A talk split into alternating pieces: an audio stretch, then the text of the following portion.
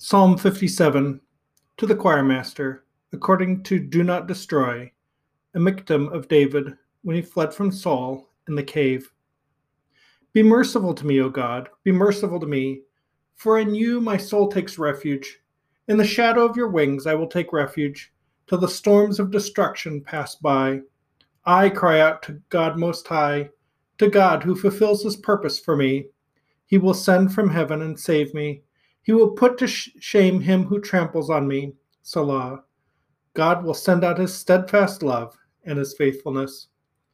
My soul is in the midst of lions. I lie down amid fiery beasts, the children of man, whose teeth are spears and arrows, whose tongues are sharp swords. Be exalted, O God, above all the heavens. Let your glory be over all the earth. They set a net for my steps. My soul was bowed down. They dug a pit in my way, but they have fallen into it themselves. Selah. My heart is steadfast, O God. My heart is steadfast. I will sing and make melody. Awake, my glory. Awake, O harp and lyre. I will awake the dawn. I will give thanks to you, O Lord, among the peoples. I will sing praises to you among the nations, for your steadfast love is great to the heavens your faithfulness to the clouds. Be exalted, O God, above the heavens. Let your glory be over all the earth. I read today from the English Standard Version. Um, this is a uh, fairly straightforward supplication psalm in the beginning. Um, its context, it's set um, to when uh, David was trying to escape from Saul and hid in a cave. Um, and uh, of course, as always with the Psalms, this is probably a little bit of revisionist history.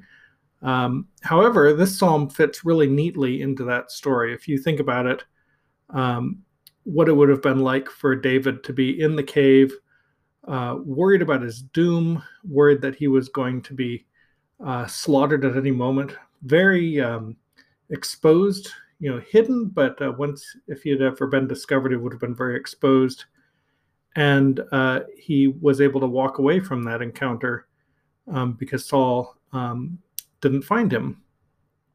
And uh, he, um, the psalmist phrases it as, "They set uh, a net for my steps; my soul was bowed down. They dug a pit in my way, but they have fallen into them into it themselves."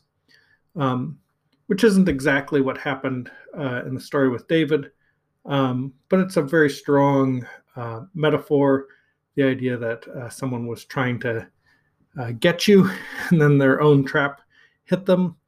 Uh, fairly common.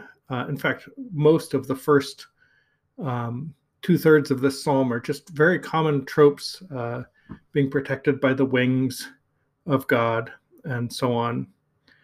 Um, and then in the end, uh, he finds himself rescued and he's uh, he's jubilant about it, and so he says, "I will sing and make melody," and um, he praises his own uh, his own abilities with the harp and lyre, and he says, "I will awake the dawn," which is um, a really wonderful idea, uh, sort of um, eccentric, uh, eccentric, uh, or um, uh, playful. The idea that uh, the sun wakes up when you play in a song and you you cause it to arise uh, with your melody.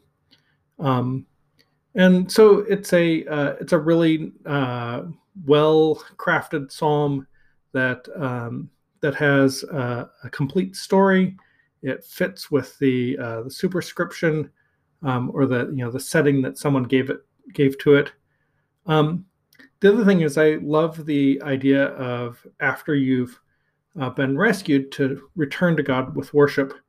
And um, as it happens, we've been um, uh, not been able to meet as a choir. And one of our big events every year is our Christmas concert. And uh, so that was at risk this year because we weren't even able to practice together. Um, but we worked it out. We, um, our choir, choir director, uh, gave us a track to listen to, uh, a track to listen to uh, with our um, with our parts, and uh, we were able to sing along uh, perfectly in time to um, the pre-recorded track. and then um, record ourselves in a, um, you know, I recorded in my office, which is where I record this episode using the same equipment. Uh, but I had to record myself on video so that I could uh, be be shown with all the other choir members, and we were put on a um, a video, a YouTube video, where we were all singing our parts and our sounds were blended together, um, which was a pretty amazing uh, experience. Um, not terribly difficult on my part, but obviously taking tremendous amount of editing on the part of uh, what's actually the choir director's son. And um, I, I, absolutely enjoyed uh, doing it. And I'm going to put a link uh, to it in the show notes um, so that you can find it. Uh, if you search for Emmanuel uh, Burbank uh, on YouTube, you'll find our channel, and it'll be pretty easy to find the um, the Christmas concert if you care to listen. Um, anyway, I'm um, going to try to record a little bit more often. Getting a little bit lax right now. Uh, also, the time of year and the work that I'm doing, and it's just hard to keep up uh, with all the commitments I've made. And so this one sometimes falls by the wayside. Uh, not necessarily the recording part, um, that's not too bad. It's the preparation because I like to do a little bit of reading and preparing before these so that I have something to say. And I might end up just dropping this. Um, it's a lot easier to just read the psalm every day and not worry about commentary. And uh, I think I gain from it, um, but uh, probably I would gain more by reading every day instead of irregularly. All right. Well, we'll see what happens. Bye.